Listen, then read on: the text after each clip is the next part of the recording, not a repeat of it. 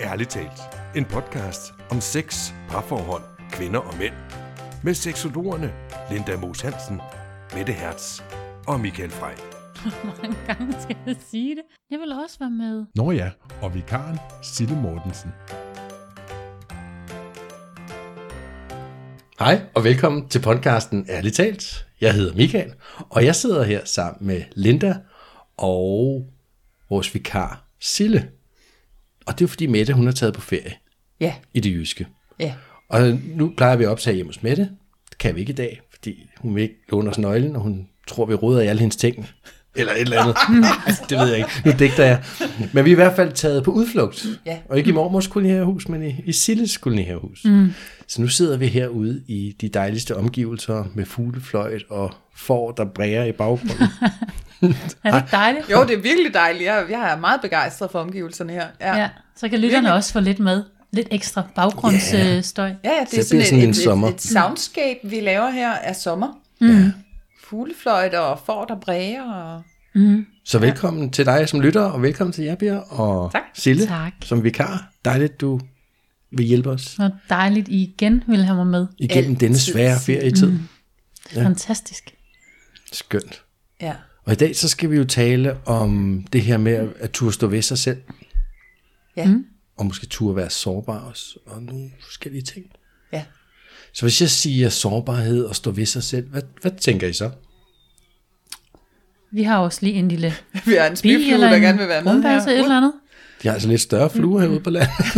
det var ikke en københavnerflue, den der i hvert fald. Sårbarhed. Stå ved sig selv. Står I ved jer selv? Et langt stykke hen ad vejen, ja. Ja, det vil jeg også sige et langt stykke hen ad vejen, at jeg gør. Men jeg vil også sige, at hvis du siger sårbarhed, så, så, så, så kommer der også sådan øh, ind i mig, der siger sådan, at det måske er lidt farligt, mm. sårbarheden. Mm-hmm. Det er i hvert fald det, jeg tænker, sådan, at der kommer lidt frygt, også når jeg hører ordet sårbarhed. Ja, fordi at... Fordi at hvis du stiller dig, hvis du stiller dig sårbart frem, så, har, så, så stiller du dig selv til, øh, til måls for, eller hvad man siger, til skue for også at blive dømt, mm. og eventuelt blive dømt som værende ikke god nok Ja. For det, du er, ikke? når du sådan fuldstændig viser, hvem du er. Så det kan godt være sådan lidt... Øh, Du skulle have været gået i bad i dag, Linda. ah, det er, den er virkelig glad. Du har fået en ny ven der, Linda. Ja, at, øh, ja, så jeg synes selvfølgelig, at sårbarhed er enormt smukt. Mm. Og det er også det, jeg tit hører. Jeg er jo nemlig et meget... Øh, jeg bliver sådan ret god til at vise sårbarhed. og Jeg er en meget sårbart menneske. Jeg er sådan meget... Øh, jeg er god til at være åben og egentlig vise mig selv. Mm-hmm. Og så kan jeg tit godt komme til at skamme mig, når jeg har gjort det, eller være sådan, eller, ej, det er også for meget. Altså, jeg er sådan lidt til tårer, hvis jeg sådan skal fortælle om min fortid og sådan noget. Jeg tænker, ej, og det er også, hvorfor jeg er sådan en, der skal græde, og synes, at det er lidt træls at være så sårbar. Men hvor det, jeg faktisk møder mine omgivelser, sådan helt, det synes jeg er helt vildt fedt, at det de fleste siger, ej, hvor det dejligt, jeg kan mærke dig, jeg kan se, hvem du er. Uh! Nej, det var en fugl, der fløj ind i vinduet. Ej, det var det også. Ej, den sidder dernede og kommer så. Ej, nej, den er ikke død. Ej, huha. Den er Det har jeg da aldrig oplevet før. Ej, ej, og der er sådan nogle fjer der, hvor den landede. Ej, er den okay? Ja, den, ja, den, den er, ja, Er det sådan, vi kan fortsætte med podcasten, eller skal man ud ikke, og vi kigge skal- til den fugl der? det ved jeg ikke, man må ikke røre den, det ved jeg faktisk ikke. Nej, okay, vi lader den. Du holder øje med den. Linda holder øje med fuglen. Sille, hvad Ja. tænker du om sårbarhed? Ja, nu skal jeg lige komme over det der med den fugl. Jamen, jeg sidder og tænker på det, Linda hun siger, og øh, jeg synes jo faktisk, det kan være, som du selv siger, det kan være rigtig smukt at være sårbar. Fordi man jo netop kan mærke mennesket, og man kan se, hvad det er for et menneske, man har med at gøre. Og jeg synes også, der er øh, noget, noget tillid i at turde være sårbar. Og turde stille sig op til sine omgivelser, eller den relation, man er i, og være sårbar og sige, sådan er jeg, så må du tage det, som det nu engang er. Mm-hmm. Det, det kræver også noget tillid og nogle, nogle balls. Ja, det kræver noget mod. Ja, det gør det nemlig. Ja, så mod er også et ord, vi ligesom skal have med, når vi ja. snakker sårbarhed. Mm-hmm. Både men, frygt og mod, men altså, mod er jo så det modsatte af, af den frygt, som jeg snakkede om. Ja. At man skal være modig for at vise sin sårbarhed. Ja, Det skal man det. Men det kan, ja. det kan jo virkelig være frygtindgydende at være sårbar, hvis det er en relation, man ikke er tryg i, eller man har nogle dårlige erfaringer med lige præcis en given situation. Så kan det jo også være enormt mm-hmm. angstprovokerende. ja, Men jeg synes, det samtidig er noget der er noget stærkt i at kunne være sårbar. Undskyld, eller kunne ture og sige, "Men sådan, sådan er jeg. Sådan har jeg det. Det er min holdning, det er min følelse, det er mit behov. Mm. Ja. Og der er også nogen, der med, mener jo, at, at sårbarhed, er, altså, er du nødt til at, at have for at kunne være modig.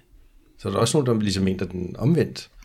At man er nødt til at have en vis sårbarhed for at kunne være modig. Man er nødt til at, altså det hænger jo faktisk sammen.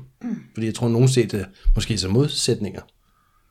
At det der sårbarhed, det er sådan noget, undskyld, det er sådan noget tøse, pjat, du ved, bla bla, de skal rende rundt der og være sårbare og følsomme og ud over det hele. Nå, men Ja, ja, og den anden ja. ende, jeg står her og stor, stærk og modig. Og jeg tror faktisk ikke, at du kan være modig, uden at have den anden også. Nej. Eller hvad? Giver det mening? Eller Ja. det er rent polemik? Nej, nej, nej. Og det giver Det super giver, god det mening. giver mening, men jeg kan godt, altså jeg har sådan en enorm kæmpestor indre kritiker. Bær, det er sådan en bærer jeg rundt på. Det gør de fleste af os. Mm. Det tror jeg også, vi har snakket om Nej, før. ikke mig. Nej.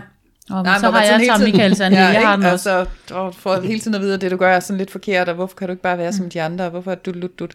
Og, og den kan jo godt komme efter en, når man er, når man er sårbar, og man, man viser sig selv i sådan sit, uh, sit allermest skrøbelige, åbne selv. Det vil også sige, at man er åben, når man er sårbar, ikke? Mm. siger, ej, hvorfor kan du ikke bare være stærk? Hvorfor skal du være sådan en, der skal stå og græde, når du skal fortælle om de der ting? Altså, hvorfor kan du ikke lægge det bag dig? Altså, nu har du snakket den historie mange gange. Hvornår stopper du med det? Bla, bla, bla. Altså, man sådan hele tiden blive skældt ud ind i sit eget hoved, Mm. når man stiller sig sårbar frem. Mm. Fordi, hvor længe skal den her sårbarhed blive ved? Altså, ja. kan vi ikke bare snart komme ud på den anden side og være stærke? Men du siger noget, Linda, som, får lyst til, som giver mig lyst til at stille dig et spørgsmål. Ja. Nu skal Fordi- jeg sikkert græde. Bliver det nej, personligt? Nej, nej, overhovedet ikke. Jeg er ude efter en definition her. Okay. Fordi nu siger du ordet, man skal være stærk. Ja. Og lige præcis ordet stærk, så tænker jeg, okay, men hvad er det modsatte af stærk? Hvad er man, når man ikke er stærk? Er det sårbar? Er det svag? Eller, eller hvor er vi henne? Det- Så umiddelbart sådan det første, jeg tænker, det er jo svag. Ja. Ja. Og så, så det leder mig hen til, om du ikke giver dig selv lov til at være svag. Om, det, om der måske ligger et eller andet der, Ja. i forhold til at være sårbar. Ja da. Ja, sgu Ja. ja. da. Ja. Skal jo kunne klare det hele selv. Kan Ja. du ikke stå der og være sådan en svag en? Ja. Ja. Det kender jeg godt. Jeg er 100% ja. med dig. Ja, så det er jo sjovt. Så hvis, så hvis jeg synes, at det modsatte er sårbare, det er stærk, Mm. og jeg så det, synes, det modsatte er stærk, det er svag, mm. så er jeg ude i, min sårbarhed er en svaghed. Ja. Ja. Mm. Og det er jo ikke det, vi startede med at sige, at sårbarhed var. Nej. Det skulle jo være en styrke at være sårbar og ture. Men det er jo igen, hvad for en situation og hvad for en relation man er i, når man er sårbar. Fordi ja. Der er jo forskellige, forskellige måder at agere på i sin sårbarhed. Ja, men skal vi sådan prøve at snakke ind i det, hvad for nogle situationer man så kunne være sårbar i Ja. i livet? Mm. Ja, mm. altså der tænker jeg jo, altså jeg tænker med det samme sådan noget kærlighedsrelationer. Mm. Ja, Det er jo i hvert fald et oplagt sted at være det er så. det oplagt. Ja. Det er jo over for din partner. Ja, Og det er jo langt fra alle, der tør være det. nej, og der kan jeg godt opleve måske nogle gange, at jeg har, jeg har lettere ved at være sårbar i starten, fordi at der gør det ikke så meget. Der er heller ikke så meget på spil i starten. Nej, det er det. Nej. Og det gør ikke så meget, hvis jeg bliver afvist, fordi så meget har heller ikke noget at ligge i den her relation. Altså måske så holder man sådan lidt følelserne tilbage, men man kan godt sådan alligevel vise sin sårbarhed. Mm. Og, og hvis jeg bliver afvist på det, så går det nok, fordi så meget havde jeg heller ikke involveret mig selv i den her relation. Men, øh, men sådan, jo mere seriøst det bliver, jo farligere bliver det jo at være sårbar, fordi så er det jo, du bliver set for den, du virkelig er. Mm. Og, og kan du holde dig selv ud i den, du virkelig er, er jo så også et spørgsmål. Mm. Og så, så tænker jeg, selvfølgelig skal man kunne holde sig selv ud i den, man virkelig er. Men det kan, jo, altså det kan jo for mange være svært. Det kan jeg da godt selv have svært ved også. Fordi jeg jo synes, at man burde være stærk og kunne klare det hele selv. Så du tænker, det, det der med at være sårbar, det er en svaghed? Eller det, det, det, der er også noget svaghed i det? Men, Det, det, For det, det, dig? det er i hvert fald det, jeg sådan, øh, får, øh, får bonget mig selv oven i hovedet. men over, tænker du at også jeg- det om andre, hvis de er sårbare? Er de så også svage? Eller er det kun noget, du, du bonger dig selv for? Mm, Nej. Tænker om, hvad jeg sådan tænker om andre. Jeg går og tænker rigtig meget om mig selv. Hvor meget mm. har jeg plads til at tænke om andre? Altså man tænker jo aldrig lige så slemt om andre, som man tænker om sig selv. Det, mm. det er jo det første, jeg så vil sige med det. Ja. Så jeg dømmer jo mig selv 20 gange værre, end hvad jeg dømmer min, øh, min nabo. Mm. Mm. Ja, nej, det synes jeg faktisk ikke. øh, Det, det, synes, det har jeg ikke noget problem med. Jeg kan nogle gange, hvis det sådan bliver meget, og noget man skal tage sig af, at det kan blive lidt ubehageligt at være i nærheden af andre folks sårbarhed. Men det tænker jeg også, hvis ikke man sådan rummer sin egen helt 100% synes, at ens egen sårbarhed er 100% okay, så kan det være svært at se andre være mm. enormt sårbare. Ja. Jeg tænkte, det her skulle jeg måske have spurgt om i starten. Ja. Men, men har vi sådan klart defineret, hvad det betyder at være sårbar? Nej, det har vi ikke. Gud, det var et godt spørgsmål, Michael. Kunne man gøre det? Ja, hvad betyder, Kunne det, give et bud på det? hvad betyder det for dig, Michael, at være sårbar? Jamen altså, det, når, når jeg siger sårbarhed, så, så tænker jeg tilbage på en gang inde på, det- på seksologuddannelsen, hvor vi havde ham, øh, Robert Lubarski. Mm. Ja. Jeg synes, han er en fantastisk fætter. Mm. Og, og jeg tror, at han snakkede om sårbarhed. Mm. Og, og han definerede det på en måde, som, som altså forestil dig at stå der og være, være helt nøgen og vise dine sår frem, ærligt frem og sige, det her sår, det fik jeg, da min mor forlod mig, det her sår fik jeg, da, hvad ved jeg, min kæreste, et eller andet, Jamen, altså, de ar, vi nu engang har på os selv, på sjælen, hvis man kan kalde det. Ja. Altså stå ærligt og turde vise det frem og sige, ja, det her, det er mig. Altså det er Ja. jo også en del af det her med at stå ved sig selv. Ja, Så jeg tænker, det er, når man satser, går all in, agtigt i, i en eller anden relation, og, og tager satset og er modig til at sige, det her, det synes jeg er svært, eller det her, det synes jeg er fedt. Altså, det, det er jo, det synes jeg også kan være en sår, altså at vise sårbarhed, det er jo, når man viser, kan vise glæde, eller be- begejstring for noget, eller som jeg nogle gange, jeg kan sidde og tude til en reklamefilm, hvis den bare har lavet rigtig nok, ikke? Ja. Og man, du ved, altså, det er jo også på en eller anden måde at være sårbar, og, ja. og ture. Jeg ved ikke, altså det er måske mere, jeg ved ikke om det er en mandeting, men det der med, hvis man har siddet og siddet i en film med gutterne, og der er et eller andet sådan lidt sørgeligt, og, der, og så kan man virkelig køre en kamp ind i sig selv, for ikke at sidde og tude. det skal de satme ikke se, vel? Mm. Men og det er jo, Så sidder det, de bare det er jo, fem mand på flok derovre og tør tårne væk. Ja, det er så Ja. det. Der er ikke nogen af dem, der tør stå ved det. men, men det er jo fordi, det, man tør, fordi det, der, lige der tør man ikke stå ved sig selv, stå hvem man er, og, og vise sin sårbarhed, vise, gud, jeg synes, det der er mega trist, eller nej, det rørte mig helt vildt. Gud, Og hvorfor er det egentlig? Ja, det kan jeg Er det sådan noget sige. Jeg tror, det alfa, står, han, øh, et eller andet? maskulint plader, altså det tror jeg. Okay. Men jeg tror også, i sårbarhed, vise så viser du noget, du, er, du har svært ved. Det er faktisk også det, jeg har lyst til at sige, når jeg sådan lytter til det, du siger. Ja. Altså tænker jeg, at, at der, hvor man er sårbar, det er, fordi man står noget, som man enten har haft svært ved og skal fortælle om. Nu er jeg mm. kommet mig over det, men jeg bliver stadigvæk sådan følsom og sårbar, når jeg skal tale om det, jeg havde svært ved, eller noget, jeg faktisk står lige pt. i min livssituation og har svært ved. Og det er jo igen, så skal du jo vise svaghedstegn. Jeg blev ved med det der svag, ikke? Altså, mm. Jo, jeg tror også selv, jeg lige sagde det. ja, Men det er fordi, der er mange, det, det er meget nemt at sidestille det med en svaghed. ja, Gud, det er sjovt, Men det er fordi det jeg, bare ikke. Jeg, jeg sidestiller det mere med at være modig. Altså det gør jeg virkelig at være åben og tillidsfuld. Jeg ser det meget mere som noget, noget positivt, ja. end, en, synes jeg, end der en er svaghed. dejligt. Ja, Og det er nok, fordi jeg selv har været igennem rigtig meget øh, udvikling i forhold til at ture være åben, og ture sige, jamen jeg har det sådan her, jeg synes faktisk, tingene måske er lidt hårdt. Og så jeg har fået vendt det til, at det er faktisk positivt, at jeg kan det, fordi jeg får så meget mere ud af at være åben og sætte ord på det. Jo, og det er da efter min mening også den helt rigtige vej frem. Ja. Ja, det men, vil jeg da også Men sige. ligesom der var min situation med gutterne, altså hvor jeg, jeg tror, jeg lige hurtigt fik sagt, jamen, det, man vil jo ikke vise, at man er svag. Det, jeg tror, det er derfor, mænd ikke gør det sådan så meget sammen. Mm. Og det er fordi, og, og igen, jamen, hvis vi kan blive enige om, det er egentlig ikke en svaghed, men i sådan en maskulin selskab, der bliver det meget nemt. Og der sidder tuder. Og man kan sige, det er jo mænd og mænd imellem. Tøs. Fordi hvis der havde... Kvinder kan jo godt lide en mand. Nu generaliserer jeg lidt. De fleste kvinder kan godt lide en mand, som godt tør stå ved sine følelser. Hmm. Og godt tør fælde en tårer til en eller anden øh, film, hvis der har været grund til at græde, ikke? eller lige fælde en tårer. Men, men en mand, der græder over hvad som helst, det er, er, er ikke noget, man synes er så tiltrækkende. Mm. Men kvinder har jo ikke noget mod, at mænd også har følelser og er følsomme og godt tør vise det. Nej, altså jeg bliver meget let rørt af film og sådan noget. Og det er pisseirriterende, fordi min kæreste, hun gør det ikke. Mm. Og hver gang der er et eller andet i fjernsynet, hvor det kunne være øh, emotionelt, eller hvad man kan sige, så sidder hun og glor på mig for at se, om jeg ud. Og det er monster irriterende, især i biografen, når, jeg, når der er sådan noget, der, du, du, ved, der trækker tårer i hos publikum, og så skal hun sidde der og demonstrativt og glo mig lidt ind i hovedet. For at Så se, hvad jeg hele biografen kan se, at ham her, han er en tudeprins. hele biografen, de tænker, okay, hun sidder og tjekker, om han tuder. Men, men hvorfor Altså, er det tænker, så ikke bare at sige, fuck it, jeg owner det, jeg har det sådan her, jeg tør godt fælde en tår, og bare stå ved det. Jo mere du owner dine ting, mm. jo mindre kan andre jo sige, at det er forkert. Ja. Ja, jamen, helt enig. Men jeg har lyst til lige at hoppe ind, og så har jeg lyst til at sige, at er det virkelig sårbarhed, du beskriver der, eller er det følsomhed? Ja, det, er måske mere følsomhed. Ja, Men jeg er tænker, fordi, sårbarheden ligger i at turde stå ved det og, Ja. og, og være og sige, ja, men Ja, jeg er jeg bliver rørt af at se sådan noget. Ja. ja. Så, altså, Ja. ja.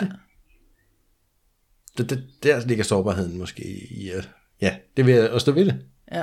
Fordi det er nok mere følsomheden, der gør, men Det er jo følsomheden, der gør, at du vil sidde og, og knive en tår over Nej, jeg så Pretty sådan Woman. en Eller... film med en hund, og den døde igen og igen. Og den kom godt nok tilbage. Har I set den? En, jeg kan ikke huske, A Dog's Purpose. Nej. Det er den dummeste jeg tænker film, jeg nogensinde har med set. Jeg kan på ingen måde, jeg kan klare sådan noget med hunde, der dør. Og den, jamen, det var en meget sød film. Men den, men den døde, og så levede den op igen som valp i hos en ny familie. Og så skulle den så finde ud af, hvad den skulle hjælpe den familie med. Og så døde den igen på et tidspunkt og levede op i en ny familie. Og den Det døde som kraftedeme så mange gange, dårlig den der film. film. Den der hund ja. i filmen, at jeg høj kæft, hvor jeg tudet. Nå, nu har jeg delt det, og jeg står ved det, og jeg ejer det. Ja. Det er Bum. godt. Det er Ikke godt, Michael. pis. Og så ikke mere snak om mig og filmen. Nej, Nej, det Men er lagde I jo- mærke til, at I jo ejede det der? det gjorde du. Men det skal man også, for som sagt, jo mere man owner det, man føler, og hvordan man har det, jo mindre kan andre dømme en Ja. på det. Sådan er Og jo det mindre 100%. kan man måske føle sig dømt. Eller lade sig dømme i virkeligheden. Ja. Men det gælder vel i alle sammenhænge. Altså, hvis du har lavet en eller anden bes- bestemt måde på arbejdet, eller hvad Jo, fanden jo. ved jeg, og folk tænker sådan lidt, nej, fanden det for noget, men hvis du ejer den, mm. så det er kraftigt den fedeste måde i hele verden at gøre det her på, mm. så er det sværere for folk at sige, Præcis, man, Ah. præcis det er det der med at tage ejerskab ja. af sine, sine følelser og sin sårbarhed. Ja, der, nu jeg, jeg er sådan frygten negativ herovre på sidelinjen, fordi mm. så, så jeg er jo enormt følsom, og også i mit arbejdsliv, så, så bliver jeg sådan enormt følsom, hvis ikke jeg får ros Ja. for det, jeg laver, eller altså sådan bliver jeg anerkendt i, at det er godt nok, ergo, mm. altså mit arbejde er godt nok, det vil sige, at jeg er god nok. Ja. Og så kan jeg også blive enormt følsom, og sådan blive sådan lidt needy fra, fra mine øh, chefer. Åh oh, gud, det kan jeg også. eller hvad man siger, og, sådan, og, og, og så er det igen, jeg sådan fortæller mig selv, altså helt ærligt, det er jo ikke deres arbejde at anerkende dig. Altså kan du ikke tage din øh, mm. følsomhed og sårbarhed og lige øh, lægge lidt blå på, altså. Jeg ved ikke lige, hvordan, det ved jeg ikke lige. Fordi jeg har det også sådan der, hvis jeg virkelig har, øh, har knoklet ud på arbejdet. Mit tidligere job, der var vi ude i en, en fusion, hvor vi skulle ligge sammen med et andet sted, og jeg synes virkelig, jeg havde knoklet, og jeg havde gjort alt, hvad jeg kunne. Jeg havde løst en masse komplicerede opgaver, og det var som om mine ledere så det bare ikke. De blev bare ved med at punke, var sådan, hallo, se mig lige. Ja. Jeg, jeg, jeg skal bare have lidt ros, fordi så kan jeg igen. Ja. Men jeg ved ikke, om jeg synes, det er at være, være needy, fordi det synes jeg egentlig vil være på sin plads. Ja. At man, man giver det ros, fordi ja. man booster jo folk. Jeg, jeg kan i hvert fald godt lide ros. Når det er fortjent, mm. Ja. eller mærket, ikke? men der kan jeg jo lige trække en hurtig parallel eller reference over til det med kærlighedssprog måske. Mm. Jeg ved ikke, hvad dit kærlighedssprog er, Signe. Det kan jeg ikke huske. Jeg ved i Nej. hvert fald, at Linda og jeg vi er på verbal anerkendelse. Ja. Ja, i den tror grad. jeg helt sikkert også, jeg har. Og så øh, fysisk berøring, tror jeg. Noget berøring. Og noget, du sagde, Linda, før, også noget med, med, med folk skal ikke komme for tæt på, eller der var noget med afvisning. Jeg Der, det lød det, som om, du talte direkte om det tilknytningsmønster. Jamen, det de her ting har også, vi jo ja. talt om i andre podcasts, Ja. man kan spole tilbage, eller gå tilbage og høre de podcasts, Ja. men der, det, det, det griber jo om sig, Ja. det hele, og hænger jo Men sammen. jeg tænker især den der ens sårbarhed, om man tør vise den, eller ej, om man synes, det er okay at være sårbar, eller ej, mm. helt klart har noget at gøre med ens tilknytningsmønster. Ja. Ja. Om man er de her, der, ja. Ja. der, det er jo det, hvor man kan være tryg, og jeg tænker, hvis man er trygt tilknyttet, så vil det ikke være så svært at vise sårbarhed. Fordi at Nej. du, du i din barndom er blevet mødt i, din, i dine følelser, du har lært at følelsesregulere dig selv, og altså, så du er sådan okay i, i sådan hele dit nervesystem. Du kommer ikke sådan ud af balance af at have de her følelser af at være sårbar. Mm. Men altså, hvis man så er utryg, enten den, den, øh, den afvisende, som jeg så ligger i, eller den ambivalente, som er den, der, der virkelig gerne søger kontakt. Jeg er jo sådan mere den, jeg skal ikke have så meget kontakt, det bliver for meget. Men den, der søger kontakt, altså begge, i begge situationer, så er det jo lidt farligt at have følelser, fordi mm. at du risikerer ikke at blive mødt i dem, og så bliver du afvist. Mm. Ja, der kan jeg godt lide, jeg kan godt lide at køre den sådan hele vejen ud til, hvis du bliver afvist, altså så bliver du, ja. Så, så bliver du udskudt af flokken, og så står du derude på savannen, og så dør du, altså så, det, så faktisk kan sådan noget følsomhed godt blive et spørgsmål om liv og død, ude i den sidste. Men, men det har du jo Instans. på sin vis også ja. ret i. Sådan var det jo way back. Ja, Altså hvis man ikke var en del af flokken, jamen, så fik du ikke noget føde, og du havde måske heller ikke noget hjem, og det ene og det andet. Ikke? Men, men sådan er det jo ikke længere nej. på sin vis. Men jeg, jeg synes bare, eller det, det tænker jeg sådan om mig selv i hvert fald, at hvis jeg nu ikke indgår i alt for mange relationer, hvor jeg skal være sårbar, så er der færre mennesker, der kan afvise mig. Det vil sige, det er lettere egentlig bare sådan at holde folk sådan, øh, Lidt på sådan lidt en afstand. arms bredde væk. Fordi at så er der ikke så mange situationer, hvor jeg risikerer at kunne blive afvist. Nej, nej, det er jo det. Ja. Og det kræver så også måske mod og måske sårbarhed at, at, at komme over det der. Ja, Men der er jeg jo så bare lige nødt til at sige noget. Det er jo sindssygt sårbart. Jeg opfatter det sårbart af dig at sidde og fortælle de ting. ja, det er selvfølgelig ikke nok. Ja. Nå, men jeg er jo også meget sårbar. I har jo set mig græde meget. Jeg har Så- nærmest set mig græde mere end tale. Men, men det er jo en ros det her, fordi du Ja. sidder egentlig og siger, at du er lidt bange for at være sårbar, og alligevel så sidder du og er det. Ja. Det er jo sindssygt smukt. Ah, men Et eller andet altså, sted. tak skal du have, Sille. Du Men- skal men- men- altid være med. Men du sidder jo selvfølgelig også i, hvad jeg formoder er en tryg relation for Jamen, dig. det er det. Så, så Ja. det åbner jo også for nogle ting. Ja, Og du ved, vi, vi rummer dig, og vi møder dig. Og, er der for mig. Der er ikke nogen, Ja. der kigger dømmende på mig, Nej. når jeg sidder og græder lige om lidt. Nej. Altså. Nej. Så elsker vi dig bare, Linda. ja. Endnu højere, fordi Ja. jeg var sårbar. Fordi det var så Altså smukt det er at jeg nødt til at sige, det er jo en ting, jeg faktisk holdt af inde på uddannelsen. Det var faktisk, når du sad og græd. Og det lyder, og det lyder helt vildt ondt, men det er det jo ikke. Ja. Men det var fordi, du netop sad og var i dine følelser, og du var nemlig sårbar. Og tit Ja. og ofte fortalte du også, hvad det handlede om. Nej, Altså, jeg, så jeg mindste, turde- nej, jeg mindste, det jeg sagde, det var, jeg har det overhovedet ikke så skidt, så jeg forstår slet ikke, hvorfor jeg skal græde, og så knækker jeg sammen, og så græder jeg, så kunne jeg faktisk ikke sige mere. Ej, men jeg synes altid, du har sat ord på. det rigtigt? Hvorfor? Og det har du gjort flere gange. Jamen, det, er, det har jeg jeg helt blokket ud i min egen hjerne, det kan jeg slet ikke huske, altså. Nej. Ja. Så, så det er slet ikke så slemt, som du måske selv Nej, synes, det har været. nej, nej, jeg har jo altid kun fået god kritik for at være sårbar, ja. altså. Ja. Og så er det sjovt, at jeg sådan skal synes, at det er en nederen ting med mig selv, at jeg er så ja, sårbar. det må vi simpelthen lige have arbejdet lidt på. ja. Ja. Ja. For det er det jo ikke. Nej, det er smukt og godt at kunne være sårbar. Og det er stærkt og modigt. Ja. Uh, jeg er stærk og modig. Men det uh, er du laver sådan en nemlig. sejrsbevægelse. Woo! Ja. Stærk og modig. Ja. Har I set hende der, Brené Brown? Mm. TED Talks. Og jeg ved ikke, om I har set den, hun har på Netflix. Jeg har set noget af det. I hvert fald, jeg synes, hun har en TED Talk. Ja. Brené Brown der. Hun har flere, tror jeg. Men, men hun har i hvert fald en rigtig god en om sårbarhed, og hvorfor den er så vigtig at have og omfavne den.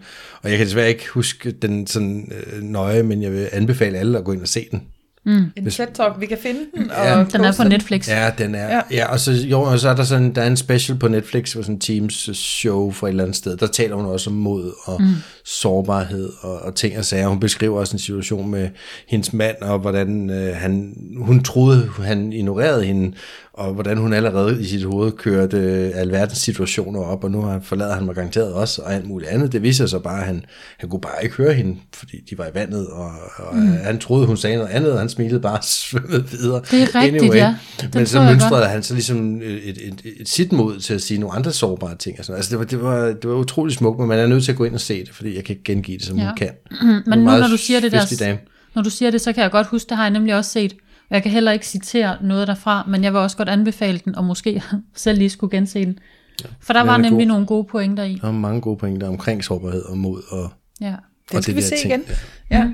Den skal Og hun sagde også en ting, jeg ved ikke, om, om det passer ind i det, vi snakker her, fordi hun starter ind i sit show med, hvordan hun blev inspireret til at, til at skrive det, hun gjorde, og det var en eller anden tale, hvor det var Roosevelt, der havde sagt noget omkring, øh, at, at det her, altså, kan man sige, det der med at ture og være sårbar og give den gas, så hun siger, man skal lære også kun at tage imod input for folk, der også selv er det, altså folk, der også selv risikerer sit eget skin i managen, som jeg tror, hun kalder det. Mm. Altså dem, der står... Det er så nemt at sidde udenfor, eller sidde på Facebook, og, så, og svine folk til at, at have en mening om alt muligt, men hvis de aldrig nogensinde selv har kastet sig ind i managen, og kæmpet og prøvet, og været sårbare, og gør, gør alle de her ting, så, øh, så er deres mening i virkeligheden jo ikke en skid værd. Nej. Og det er måske også værd at overveje, kan man sige, i sine egne relationer, at hvis der er nogen, der har travlt med at påpege alle verdens ting, man kan jo altid lige tænke over, hvad har de at have det i? Altså, mm. Har de selv prøvet det? Ja. Øhm, for ellers så ved de ikke, faktisk ikke, hvad de snakker om, og så kan det måske være nemmere at lade, hvad sådan andre måske tænker, gå ind så meget på. Fordi du nævnte noget i starten lidt omkring, også du kunne skamme dig lidt over det.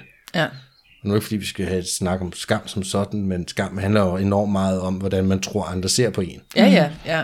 Og så, så der spiller den, den jo ind, Ja. hvis man skammer sig over, gud, ser folk nu det og det og det, ikke? Ja, mm. men jeg tror også, at, at når man så viser sin sårbarhed, altså, så, så det der gør, at det bliver sådan, uh nej, det tør jeg ikke, og det er lidt farligt, det er jo fordi, jeg på forhånd allerede har en eller anden historie, som jeg har spillet ud i mine omgivelser. Jeg ved jo godt, at de her mennesker, de vil dømme mig for det her, som jeg nu deler. Mm. Fordi at det jo er, altså ofte ved sårbarhed, altså hvis man viser sårbarhed, så vil det jo være et eller andet, der, der har været sådan, øh, altså der, der er connected nogle mm. følelser på, og det er højst sandsynligt nogle sådan lidt angste følelser, eller negative mm. følelser, eller noget. Der, altså, mm. Det er jo let nok at, at fortælle en glad historie om sig selv. Det er jo sådan lidt mere den ked af det historie, den negative historie, de der ting, der var hårde i barndom, de tanker, man har haft om sig selv, der ikke var gode. Mm. Det er jo det, der er sårbart at dele. Mm. Og så stiller man sig jo også til skue for alle de der tanker, man allerede har tænkt, at der er over i hovedet på de mm. andre. Altså, det, det er jo tit det, det er, ikke? Altså, Ja, så der løber hovedet jo ved af med en, ikke? Der Ja. ja. kan en tanke jo pludselig bare blive til rigtig mange. Ja, Det formerer sig. ja. Ja. Ja. Og så er det, vi skal ud i noget arbejde med det, med det kognitive, ikke? Der er altså, noget, noget kognitivt arbejde, der kunne gøres der, noget selvværdsarbejde også, ikke? Ja, og noget For igen, selvværdsarbejde. hvis selvværdet er højt, så tænker man heller ikke så meget der, tror jeg. Nej, det tror jeg heller ikke. Nej.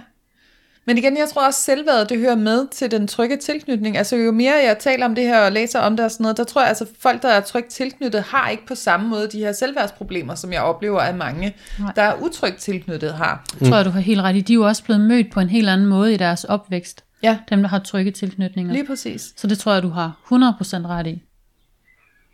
Ja. 100%. Mm. Men det behøver jo som sagt, at det behøver ikke at være i barndommen, at de her dårlige erfaringer, de er blevet dannet. Det kan det være, men det kan jo også godt være i ens ungdom, eller i de tidlige voksne år. Det kan jo være, man kan jo godt have haft en tryg barndom, og så simpelthen komme ud i noget, i nogle dårlige relationer, hvor der bliver skabt noget negativt. Ja, helt sikkert, ja.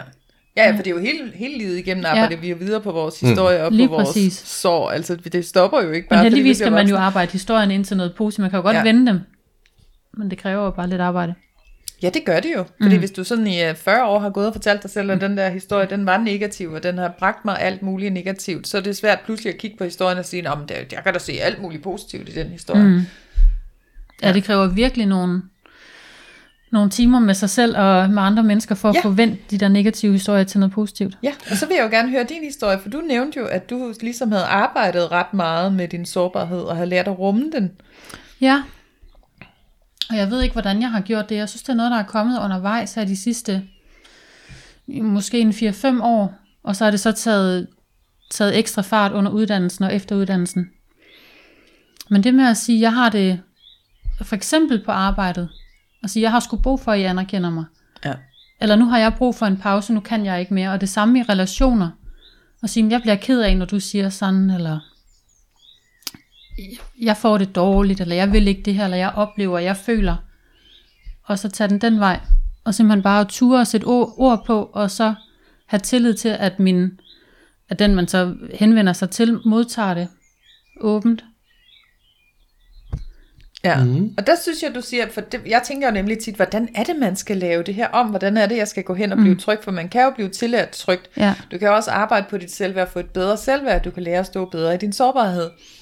Men det er jo det der med at, at ture tage chancen og vise mm. sin sårbarhed, og så have tillid til, at det skal nok blive mødt. Ja. Godt. Og hvis det ikke bliver mødt, så er det jo, tænker jeg, som udgangspunkt, fordi den, man, man sidder og snakker med, eller fortæller det til, ikke har forståelse, eller simpelthen ikke ved, hvad det er, der, der ligger bag. Ja. Og så er man nødt til at gå ind i sådan en forklarings... Og det er så der, hvor jeg føler, at jeg bliver udviklet, fordi jeg er nødt til at sætte nogle ord på og vende og dreje tingene, Ja. mm. indtil vedkommende har forstået, hvad det er, jeg egentlig siger. Ja. Og det synes jeg, er, for mig er det enormt udviklende. Mm. Fordi det tvinger mig til at tænke anderledes. Og nogle gange kan jeg også godt tænke, sådan undervejs, gud, det er mig, der er forkert på den, når man Ja. tænker dybere over tingene. Ja. Men det kræver jo også mod, tænker jeg, for dig at stille dig op foran en person og, og, og kræve, eller hvad ikke kræve, men altså mm. ligesom få udtrykt, hvad du føler i den her situation, hvad du har brug for, og så ikke blive mødt af det, og så, så blive stående, i stedet for at sige, nå, jamen, så er det nok også mig. Nå, men det, mm. det, nå, men der kan jeg da se, der, jeg blev da mødt lige præcis af det, jeg havde regnet med, at blev mødt af. Om mm. jeg må også, mit behov er heller ikke rigtig vigtigt, jeg, og det er det også, og så skal jeg skamme mig lidt over, at jeg var så følsom der. Mm. Altså alligevel så bliver du ved med at forklare, ja. Ja. hvad det egentlig er, du har brug for, og Ja. hvorfor. Ja. Og Men det, det vil kræver være mit mod, bedste ikke? råd. Altså det er jo mod, du har lige der. For du, Ja. du, hele tiden stiller du dig selv potentielt op for at blive afvist. Altså, Men det er sjovt, fordi det er ikke noget, jeg tænker over i situationen, at nu står jeg her og er modig og er stærk og tør fortælle. Det, det er bare blevet, at, blevet sådan, at det er sådan, det er. ja. Mm. At det er sådan, jeg gør, det er sådan, jeg agerer i det. For ellers så ved jeg, at jeg vil blive ked af det, Ja. hvis jeg ikke får sagt de ting. ja. Ej, nu har jeg faktisk et ret godt eksempel. Ja, Jeg er jo aldrig syg. Altså, jeg har aldrig, jeg, hele min skoletid igennem, jeg har aldrig været syg i mit arbejdsliv. Jeg tror, jeg kan tælle 10 sammenlagte sygedage på sådan, hvad har mit arbejdsliv været? 25 år eller sådan noget efterhånden, mm. ikke? Øhm, ja, for jeg er stærk, og jeg kan godt klare tingene, og selvom Ja. jeg måske har det sådan lidt emotionelt dårligt, så altså, hvor svært er mit arbejde, jeg kan jo godt blive, altså. Og så her under coronatingen, altså nu kommer min menstruationscyklus også ind i det, så oplever jeg hver gang, hver gang jeg har det der PMS, altså vil jeg sådan virkelig... Øh, i ubalance, og det, og det er meget urart at være i, og så, så fik jeg også sådan noget sådan sygdomsangst-agtigt, mm. og tænkte, oh shit mand, nu har jeg, oh, jeg har lånt i halsen, gud, jeg har corona, jeg arbejder med handicappede mennesker, jeg tænkte, gud, jeg må jo ikke smitte mine borgere her, og sådan helt ude af den, og sidder og græder udenfor, øh, og samtidig så har jeg den der, du, du kan ikke gå hjem, altså, du er på arbejde. Det er dit mm. job, det her. Det gør du bare. Altså, hvor i den sidste ende, altså, det kan jeg ikke, og jeg måtte sidde og snakke med mine kollegaer, jeg få min kollega til at sige, Linda, vil du gerne have, at jeg siger, at du skal gå hjem? Mm. Jeg sådan, ja, det vil jeg gerne have. Altså det der Ja. med, at der ligesom er nogle andre, der skal tage over, overtage for mig og sige, ved du hvad, du har det faktisk dårligt.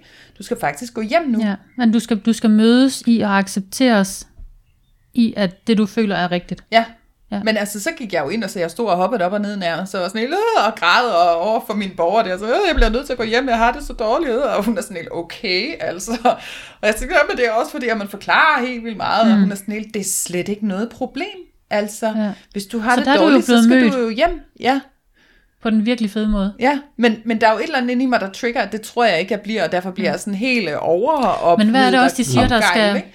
For man bryder en vane eller en, en, en forståelse af en ting, så skal man jo have det gentaget x antal gange. Hvor mange gange er det? Er det 21 gange eller sådan noget, man, for en det negativ ting bliver positiv? Der er et 21 eller andet, gange, okay, ja. eller også er det flere, det ved jeg ikke, men Det der er er, et eller andet gyldent tal. Ja, Så man, det er jo mange gange, du skal opleve, at hey, det er faktisk okay, ja.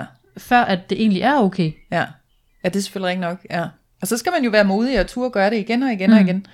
Ja. Ja. Og det er faktisk en vigtig pointe, om det er 21 eller det ved jeg ikke, mm. det er lige meget, men det er en vigtig pointe, når man begynder at arbejde med sig selv, at man ikke efter dag to tænker, at det virker ikke. Det virker ikke Det det her selvværdsarbejde. Jeg holder op igen. Det, Ja. ja. det er vigtigt, at man ved jo, som mm. du siger, hjernen skal have lært Ja. ja. en række nye mønstre. Og så kan man sige, hvis man står og skal begynde at ændre nogle mønstre, og begynde at, at blive bedre til at være sårbar, ture sige til og fra, at man starter med at lægge ud over for nogle personer, man har tillid til. Så man ikke går ud til den første og bedste, man møder på gaden, og øh, fortæller om sin syge moster, og hvor ked af det man er. Mm. Det får man muligvis ikke så meget ud af, som man gør ved at gøre det i en tryg relation. Nej. Jeg tænker, om der er noget med det indre barn, vi kan drage ind i det her også, fordi jeg, jeg oplever meget, at når det er, jeg bliver sårbar, at det faktisk er mit indre barns følelser, jeg har fat i. Mm. Altså det der, hvor man kan sige, at, at de oplevelser, man har haft i sin barndom, ligesom har sat de her aftryk i vores, øh, hvad hedder det, i vores energisystem, har jeg lyst til at kalde det, i vores sjæl, i vores øh, mm.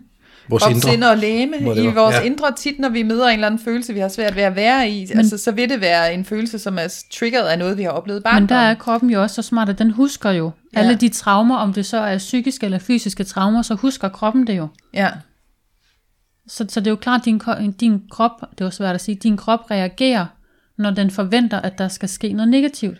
ja. Og så kører jeg jo på autopilot. Så tager jeg jo motorvejen op i hjernen til den der Mm. gamle følelse, som jeg kender, for den har jeg taget de sidste 30 års hush. Og så henter jeg den her reaktion, som så ofte i mit tilfælde er gråd. Andre, så kan det være vrede, eller det kan, altså, det, man har en eller anden form for reaktion, man Mm. altid kører af, hvor det, hvor det kunne være godt bare at kunne være i Ja. stedet for. Ja, men altså første skridt er jo at være bevidst om det. Ja, Og der er vi jo. ja. Ja, Fuldt det må altid være det skridt. Ja, ja. Det er Og du sidder noget, ikke er klar over. Og du sidder her og er sårbar. Jamen, det er rigtigt. Så ja. vi er med til at bryde dine... Ja, men jeg græder vane. ikke endnu, altså meget overrasket. Nej. Og hvad så, hvis du gjorde? Hvad så? Hvad ville der ske ved, at du græd? Altså, vi har jo ikke kunne tale, det vil blive noget værre noget at høre på. Ja. Nej, så siger vi andre noget, Ja. ja. mens du lige... Ja, Giv den bare gas, Lene. ja. Jamen, jeg føler ikke, jeg føler ikke, jeg Du skal føler græde. ikke for det lige nu? Nej, Jamen, det er ikke lige godt. nu. Nej, Fedt. det er om en Men uge, så græder jeg. Når du genhører podcasten. Så Ja, det er noget, jeg har eller det PMS. det er cyklus. Det er, når jeg når til vinteren i min cyklus. Åh, oh, gud, Har du ja. hørt podcasten med cyklusen? Jeg har hørt hver og en. Ja, vi kan godt genhøre den der med cyklusen. Altså, mm. jeg, også når jeg, hvis jeg sidder derhjemme og føler et eller andet, og min sårbarhed sådan virkelig topper, så er sådan helt, hvor er det også lige, at du er henne i din Ja, hun, cyklus, har, hun ved virkelig noget. Hvad Ja, det hun? gør hun. Laura, Laura Det var. Laura Grub. Grup. Ja, hun ja. ved virkelig noget om, om kvindens cyklus. Ja, men det er meget godt også at, at forstå det der, når man sådan sidder og ikke kan forstå, hvorfor man er så følsom, og hvorfor man er så sårbar lige der i, i sådan en situation, hvor man normalt vi, vi klarer det meget godt. At mm. det er sådan, okay, jeg, jeg er lige her i min cyklus nu, det er fordi, at de her hormoner, de ligesom er dalet, mm. og derfor mangler jeg dem, og derfor bliver det sådan kaotisk indeni. Altså nu kan jeg jo ikke huske, hvad det er, hun siger, men er det korrekt, at når man har ægløsning, så er man sådan en lille smule mere hormonel og følsom? Det er i hvert fald det, jeg føler, jeg er. Ja, og ægløsningen, det er faktisk i foråret, og det er jo der, hvor du sådan er god til at sætte nye ting i gang, og du bliver mere sådan sexlysten, du bliver, du bliver sådan, øhm, hvad hedder det, du, du er let sådan at inspirere til Jamen, nye Det ting. er jeg med på, og, men jeg føler også nogle gange, at det er der, jeg, at jeg kan føle mig afvist, eller forkert, eller at jeg bliver mere følsom. Ja, men hvis det er sådan i din cyklus, så er det sådan der i din cyklus. Igen også fordi vi er forskellige alle sammen, ja. så, så det passer nok meget godt, at du bliver det lige der omkring. Mm. Ja, og det er jo det, hvis man sådan, øh, hun har sådan et schema, hvor man sådan hver dag kan notere derudad, altså hvis du har gjort det et par måneder, hvordan dit humør er og sådan noget. Og så kan man gå ind og Så kan du tracke. sådan lidt tracke dig selv og sige, okay, det er lige præcis i den her periode hver måned, at det her, det sker for mig. Mm. Så, så kan jeg drage bedre omsorg for mig selv i de perioder, hvor jeg, hvor jeg ved, at jeg bliver mere ked af det, hvor jeg bliver mere følsom. Ja, og der hvor jeg er super happy, og det hele det bare svinger, der skal jeg selvfølgelig ud og møde nogle nye mennesker, og være glad, og du lut, altså så sådan, at man skal bruge det også til at planlægge. Så som kvinde, hvis man ikke? gerne vil arbejde på at blive bedre til at stå i sig selv og være sårbar, så skal man måske lige kigge lidt på sin cyklus. Det Vil tænker jeg i hvert fald, ja, altså det vil jo hjælpe en til forståelse i hvert fald. Ja. af, hvor man er, og og også sådan med den der, man kan bedre omsorg over for sig selv. Altså, der er en grund til, at jeg er ekstra følsom i dag. Jeg, jeg mangler nogle hormoner, altså, eller hormonerne er nede, jeg mangler dem jo ikke, altså, men mm. altså, det, Mm. ja. Mm. Ja. Se, det tog en helt anden drejning. ja, det gjorde det, ja. Det er fordi, jeg er vild med at snakke om det der menstruation. Altså, Mm. det er simp- Ja, og der tænker jeg også tit, ej, folk de synes, jeg er for meget. Og lagde du mærke til, hvor stille Michael han blev? Det Ja, han jeg tit- sad bare og det tænkte, gør hvor er vi cyklus er jeg? Jamen, jeg er på om eftermiddagen. Det er om eftermiddagen. Hvor Du, det- hvor du har fået to kopper kaffe, Michael, så Ja, ja. kan du lidt op igen. Og et lille glas bobler Ja. skal der til. ja, det må jo også gøre et eller andet for humøret der. Ja, det tænker jeg. Ja. Men ja, nej, vi snakker, altså, vi snakker ofte om uh, min cyklus, ikke Michael? Det gør faktisk, vi starter meget vi faktisk ofte, hver det- evig eneste podcast møde med. Ja, der er sådan en status, hvor er Linda i sin cyklus. Hvor er Det er ligesom på agendaen. Ja, Så ved vi lige, hvor hun er. ja. det er også meget, altså hvis man sådan kan, og, og, hvad hedder det, undervise sine omgivelser i, hvordan man også er, altså det, det handler det vel også om, hvis man er sådan en meget følsom person, der er, ja, og sårbar, det var egentlig sårbarhed, vi snakker om, nu snakker jeg altså følsomhed, men altså det er meget godt at, at involvere sine omgivelser i det også, og sige, mm. ja, altså jeg er sådan og sådan i dag, på grund af sådan og sådan, og og hvis man har en kæreste, man bor sammen med, så også sætte dem ind i hele det der med, hvordan fungerer jeg egentlig sådan i løbet af en måned, så kan ens partner også være bedre til at tage, hvad hedder det, ikke hensyn, men altså også have forståelse og omsorg for en. Ja. Men hvornår, tænker jeg på, Michael, hvornår føler du dig egentlig sårbar? Nu har vi snakket om det der med film og sådan noget, men det, det er jo mere at være følsom. Ja, yeah, hvornår føler jeg mig sårbar? Altså, der er ikke noget fast tidspunkt på måneden, hvor jeg føler mig mere sårbar end andre. Nej. Eller på døgnet for den sags skyld. Mm. Så det er jo meget situationsbestemt. Det, er jo, Mm. det kommer an på, hvad man lige oplever, og er der noget, ja. der minder dig om noget, eller altså, du ved, Hvad noget, kunne det vækker være? nogle følelser, ikke? Men, Hvad kunne det være, der kunne ske for dig? øh, jeg kan huske en gang, jeg havde fået for meget drik, hvor jeg sad og sagde, jeg vil bare gerne elskes. Ja. Jeg havde virkelig behov for at blive elsket. Det Var du single der? Men er det ikke Nej, også stadigvæk det var- mere nej, noget, det var jeg noget følsom? Men det kørte ikke så godt hende, jeg var gift med på det tidspunkt. Nej. Jeg sad der med en brand og bare Okay. gerne ville elskes. Men det ved jeg ikke. Altså, det er Nej, jo det også på en eller anden at måde være at sårbar. Ja. Ja. ja. Du har nævnt et par gange, at der er gråd med indeni, når du, øh, når du synes, det er sårbart i hvert fald. Altså, du har vist din følsomhed, og det er det, du synes er sårbart måske. Hmm. For både det med, at du græder over filmene, og du sidder og gerne vil elskes, det er jo, at du viser din øh, følsomhed. Jeg, sige, så det, det bliver jeg sidder og siger så tit det der. Nej, altså, jo, nej. jeg vil gerne Men elskes. nu har det du ikke sagt men, det. Men altså, øhm, jeg kan ikke sådan komme på nogle situationer, hvor det ligesom er mere Nej. end, end andre. Det, altså hvis det er sammen med, med en partner eksempel, så, så er det nogle gange, fordi man måske bliver udfordret på noget, øh, og der, det vækker nogle følelser, eller man oplever noget, som vækker nogle andre følelser, og, og hvis man, og, hvis man tør ærligt at sige, gud, nu føler jeg sådan her, fordi, altså, så det er der, sikkert sårbarheden kommer ind. Det er, når du ligesom, som, som du også selv sagde, Linda, man prøver at sætte ord på, og, og selv bliver bevidst om, hvor det kommer fra, Ja. og grave lidt ned i, i, i rygsækken, ikke? Ja. Fordi jeg har da oplevet nogle ting, hvor jeg, bare, altså, om sårbarhed eller ej, eller følelsesmæssigt, jeg ved sgu ikke, hvem, og der er sket ting, hvor jeg simpelthen ikke kan forklare, hvorfor man føler, som man følte, og sådan noget. Og det går jeg stadig og roder i, i min mentale bagage for at finde svaret på, ikke? Jeg har ikke fundet det endnu, men mm. øh, der er heldigvis ikke så meget tilbage, føler jeg. Men der er der nogle ting. Mm. Og det synes jeg også er sårbart. Gud, jeg ved godt, jeg er sådan her, men... Og jeg, jeg ved ikke, hvor det kommer fra. Jeg vil enormt gerne finde ud af det. På den måde. Mm. Og bliver I helt stille. Jamen det er fordi, jeg sidder og tænker over min egen ting, men jeg tænker nu, at jeg er simpelthen... Øh, Og jeg troede, det var jeg har fyldt for meget så, med hele min sårbarhed her. Der sidder en mand og deler sin sårbarhed der. Åh, Og jeg er helt ved at sidde og tænke på mig selv. oh, kvindeporno. Nå, Og men jeg sidder, jeg sidder på og tænker på noget helt. Jeg sidder og tænker på fantasier og seksuelle behov. Og, fordi vi er jo oh. trods alt seksologer. Ja, Ja. Ja. Og det kan jo være enormt sårbart at skulle sige til en partner, jeg tænder på det her, eller jeg har lyst til det her, jeg har den her fantasi. Det tænker jeg også, vi er nødt til at øh, adressere på en eller anden måde. Ikke? har- ja. Og der tænker jeg igen, jeg peger lige pilen over på min egen beskrivelse af det her, Do it. at, at det er jo igen fordi, at du risikerer at blive afvist. Ja. at det er så sårbart. Mm. Fordi hvad sker der, når jeg fortæller min partner, at jeg tænder på et eller andet, der sådan er helt anderledes end det, vi har gjort i alle de år, vi har været kærester, ja. og måske er det en lille bit smule øh, mærkeligt, siger jeg i godseøjne. Altså det er ikke... Øh, Altså man behøver jo heller ikke, hvis det er sådan, man har det, man behøver jo heller ikke at komme med, med den helt store fantasi, eller det, det frækkeste kink, man kan komme i tanke om. Man kunne jo starte i det små, fordi man har så meget at vinde ved at gøre det. ja. Altså, jeg, jeg kan ikke se nogen bagside af medaljen på den der. Nej. Andet end, at man risikerer at blive afvist, og så må man jo tage snakken om det. Men jeg tænker, det er det, der i det hele taget gør det sårbart at skulle dele sine seksuelle mm. fantasier. Det er jo den potentielle afvisning, eller Ja. at du potentielt bliver dømt som værende Forkert eller forkert, mærkeligt. eller ja. mærkelig, mm. eller ikke passe ind. Altså, at der, der hele tiden vil være den, der ligger og gør sårbarheden farlig. Mm. Det tror jeg 100% du har ret i. Ja. Det er i hvert fald den, jeg selv, altså hvis, hvis den hele tiden skal tale ud fra mig selv, det, det, det, der hele tiden gør det farligt at være sårbar, det er, fordi potentielt, så bliver jeg afvist, og så er jeg udenfor, og passer ikke ind, fordi jeg ikke er ligesom de andre. Ja. Men hvor må det da også være kedeligt at være ligesom alle de andre? Men det var da skrækkeligt. Jeg har jo Tænk heller så, ikke man lyst til at bare være ligesom lov de til at være Linda. Ja. Hvor må det da være fedt? Tænk, hvis man bare kunne være Linda Ja, hver dag. ja, Ja, kunne man bare stå op og være hende. ja. Ja. Og så bare åne, jeg er Linda. Jeg er fucking Linda. Mm. Yay! Ja.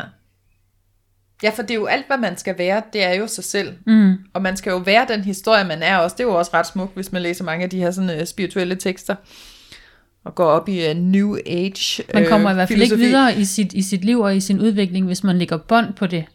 Man Nej, er nødt til at på en eller anden måde embrace it og få det, få det ind og mærke og tolke og forstå.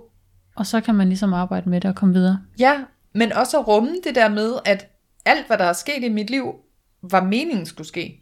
Der er ikke noget af det, der har været forkert. Mm. Mm-hmm. For det synes jeg tit også godt, jeg sådan selv kan være sådan, åh, jeg synes også bare, det var træls, dit du den, den skulle ske for mig, og så bliver man sådan lidt offeragtig. Øh.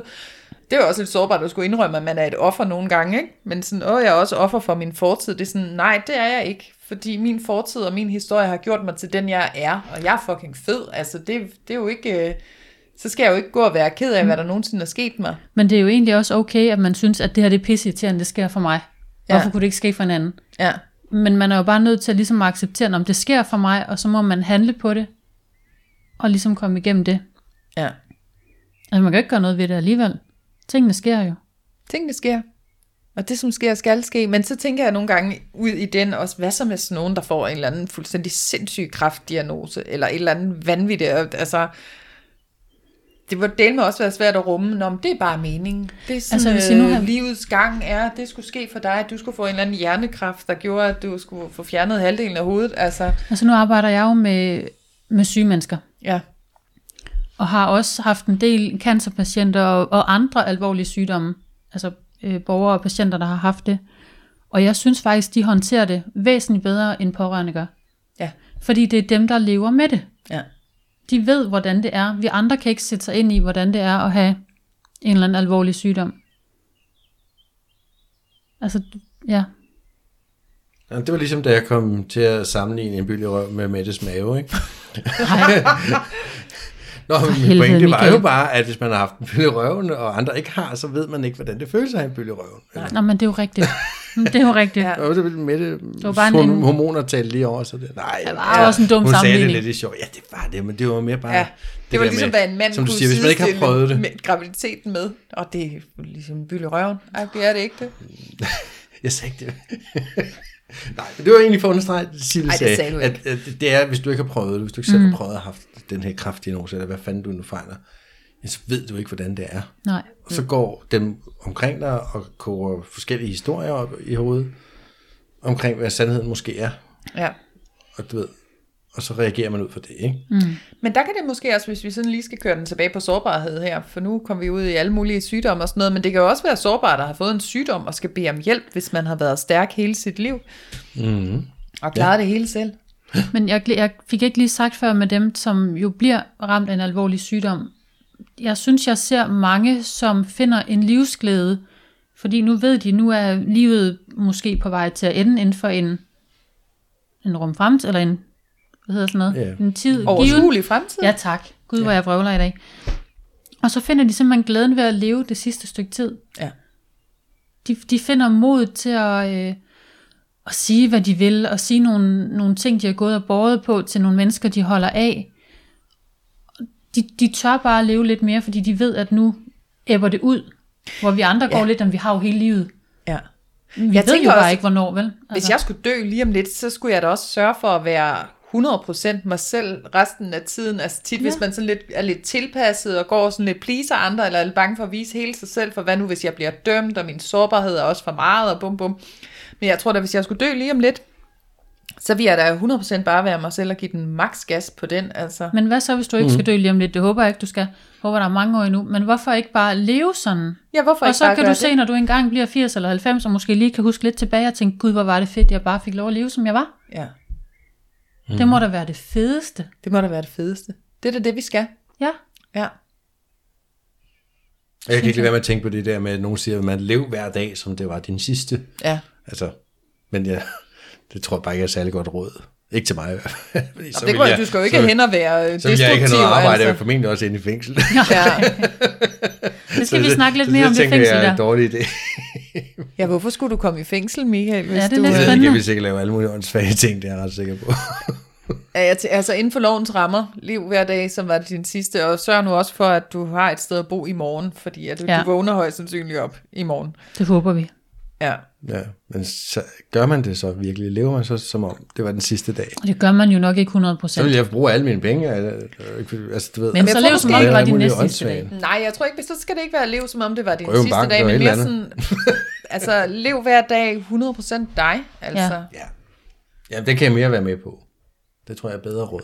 ja. Så skal det ikke bare være vores opfordring til lytterne. Jo, der er så mange floskler. Nu, nu pludselig synes jeg, det er et helt vildt godt slogan, den der, du ved, er det dig, der har sagt det? Der er mange, der har sagt det. Du ved, vær dig selv, alle andre er optaget. Er det sad lige og tænkte på det? Ja, Men det er jo sandt. ja. Og det, det er jo der, der sandt. er sådan en, nu arbejder jeg jo engang hos en kopimaskine firma. Ja. Og så, og jeg ved ikke om, det er også lige meget. Men det handler om, vil du være en kopi, eller vil du være en original? Åh, oh, den er god. Åh, oh, ja. der har jeg en grafik, jeg har lavet af mig selv for 15 år siden. Ja, dengang jeg var lidt fotografsøgende. Ja, kæft, den er flot. Jeg er en original, står der. Der findes ingen kopi, og det er med sådan nogle stempler, jeg har. Ej, men det, ej, det var bare en collage sammensætter og alt muligt. Den skal der bare have op og hænge. Ja. Yes. Men det er jo rigtigt. Altså, Ja, det er Fordi rigtigt. original kan Ja. godt være sådan lidt, øh, sådan lidt hulklingende, ikke? Sådan lidt, ah, tjekke original, ikke? Mm. Men, men, men enten så er man vel original, man er sig selv, man er det, man er. Ja. Eller prøver du at rende rundt og være Altså man kan sige, de fedeste Som mennesker, andre. man kan omgive sig med, det er jo også dem, der turer være sig selv og turer stå ved, jamen jeg er sgu lidt mærkelig. Ja. Eller jeg kan godt lide det her, eller jeg har jo meget med, med lyde, jeg synes jo lyde er pisse irriterende, men jeg står ved det, jeg kan ikke, altså sådan er det bare. Ja. Og det accepterer jo folk jo også, og folk synes jo, jeg er mærkelig og pisse irriterende, hold op Michael. Jeg har Men det er samme det med bare. lydene som dig der. Det er Men måske jeg ikke helt lige det. så høj grad, men ja, det lyder da vildt Altså- irriterende. Ja. Sådan er det bare. Nå. Nå, man Nå, men nej, det er mere sådan en tikkende uge eller et eller andet. Altså, ja. Ja, mit ur, det tigger kun 10 sekunder i og 10 sekunder over. Okay, ja. Ja, det kunne jeg da godt høre, der lige var noget tikken der. Ja. Smart ud. Ja. Har, du, har du indstillet det til Nej, det er bare sådan, det er. Men det der med at være sig selv, det? Ja. og og den, fordi den er jeg 100% med på. Det handler måske også om, at nogle gange så skal man finde ud af, hvem man egentlig selv er.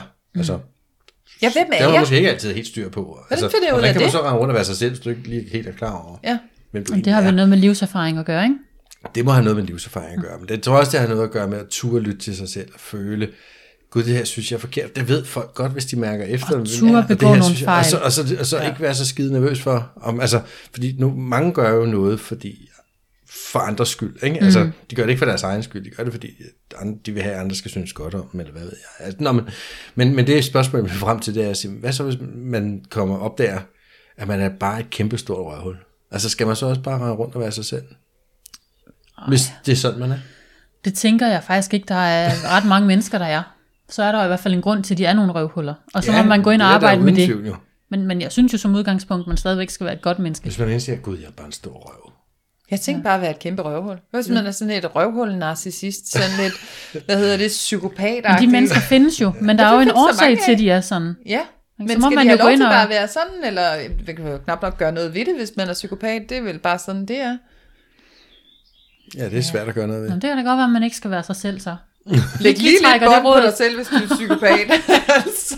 Jeg synes bare, det var en sjov tanke. Ikke? Ja. At sige, Hvad med dem, som Fik du lige ødelagt det gode råd, vi, vi, vi vi havde herovre, bestemt ikke har lyst til, skal rende rundt og være sig selv. Ja. Men jo, Men- gør, det, altså, gør hvad der føles rigtigt. Fordi jeg tænker, altså medmindre man er to- total overnarcissist og psykopat, så kan man jo godt mærke, hvad der er rigtigt eller Men jeg forkert tænker, at ikke, gøre. der, jeg tænker ikke, der er så mange psykopater, der hører vores podcast. Så jeg tænker godt, vi kan holde fast i, vær dig selv. Vær den bedste udgave af dig selv, og stå ved det. Og mærke efter, hvad du har lyst til, og så tur stå ved dine behov. Mm. Og tur være sårbar, hvis der er nogen, der sådan overskrider dine grænser i forhold til dine behov. Altså, Det er eller, jo en kæmpe styrke at kunne sige fra Ja. og til. Mm. Ja. Altså begge dele, ikke? Og når du møder et sted, hvor du opdager, at du ikke var dig selv, så dyk ned i, hvorfor? Mm. ja, hvorfor, var jeg, hvorfor, Hvorfor tør jeg ikke var være jeg mig ikke mig selv selv der? der? Gud, det var fordi, jeg var bange for, at de så ikke kunne lide mig. Nå, men hvor, hvor kommer den tanke fra? Nå, men Ja. det er fordi... Så, altså, mm. igen bevidstheden. Så være sig Ja. selv. Altså, men, Ja. Og jeg tror ikke, alle kan være det 100%. Nej, jeg kunne det ikke men, være men, helt... men undersøg det, når du ved, du ikke er det. Kunne det ikke være helt vildt fedt, hvis lytterne gad at lige give en tilbagemelding på, hvornår de måske har oplevet, at de ligesom har fået vendt den der? Eller hvornår de har oplevet, gud, det var faktisk okay? Ja. Jo. Hvor de har haft en positiv oplevelse med det? Eller hvordan de har håndteret det? Jo. Det synes jeg, der kunne være Det helt vildt Det vil spændende vi at høre gerne der er flere høre lyst. fra vores lyttere om. Ja, Ja. Hvis man er modig, så skriver man det på vores opslag på Facebook, og hvis man ikke er så modig, så, Så skriver sender man man, det en en, bes- en besked. En besked. ja. ja. ja. Vi vil bare gerne lige høre det. Og vi er søde og svare til dem, der sender os beskeder. Ja, svar altid. Ja. Det har været fantastisk. Det har Tak det. fordi jeg igen måtte være med, Jamen altså, du er Tak, fordi altid du velkommen, Sil. og se om jeg kunne fylde med det sko. Det kunne jeg nok godt, de er ikke Det så kunne du store. Altså Ej. sådan rent øh, Det var, det var en lille prinsessesko fysisk, ja tak. ja, Ja. Og tak fordi vi måtte låne dit øh, dejlige sted her. I er altid velkommen herude. Ja, og jeg vil rapportere fra hele fugle-ulykkesituationen, vi startede udsendelsen med. at, øh, fugl. fuglen den sad derude i en 20 minutters tid og kom sig, og nu øh, har jeg kigget ud, og den er fløjet væk. Den Godt. døde ikke af situationen. Åh, Gud. Men det så voldsomt ud. Og på den note, skal vi ikke sige tak for det? Jo, Tak for i dag. tak, tak for i dag. Vi ses. Hej.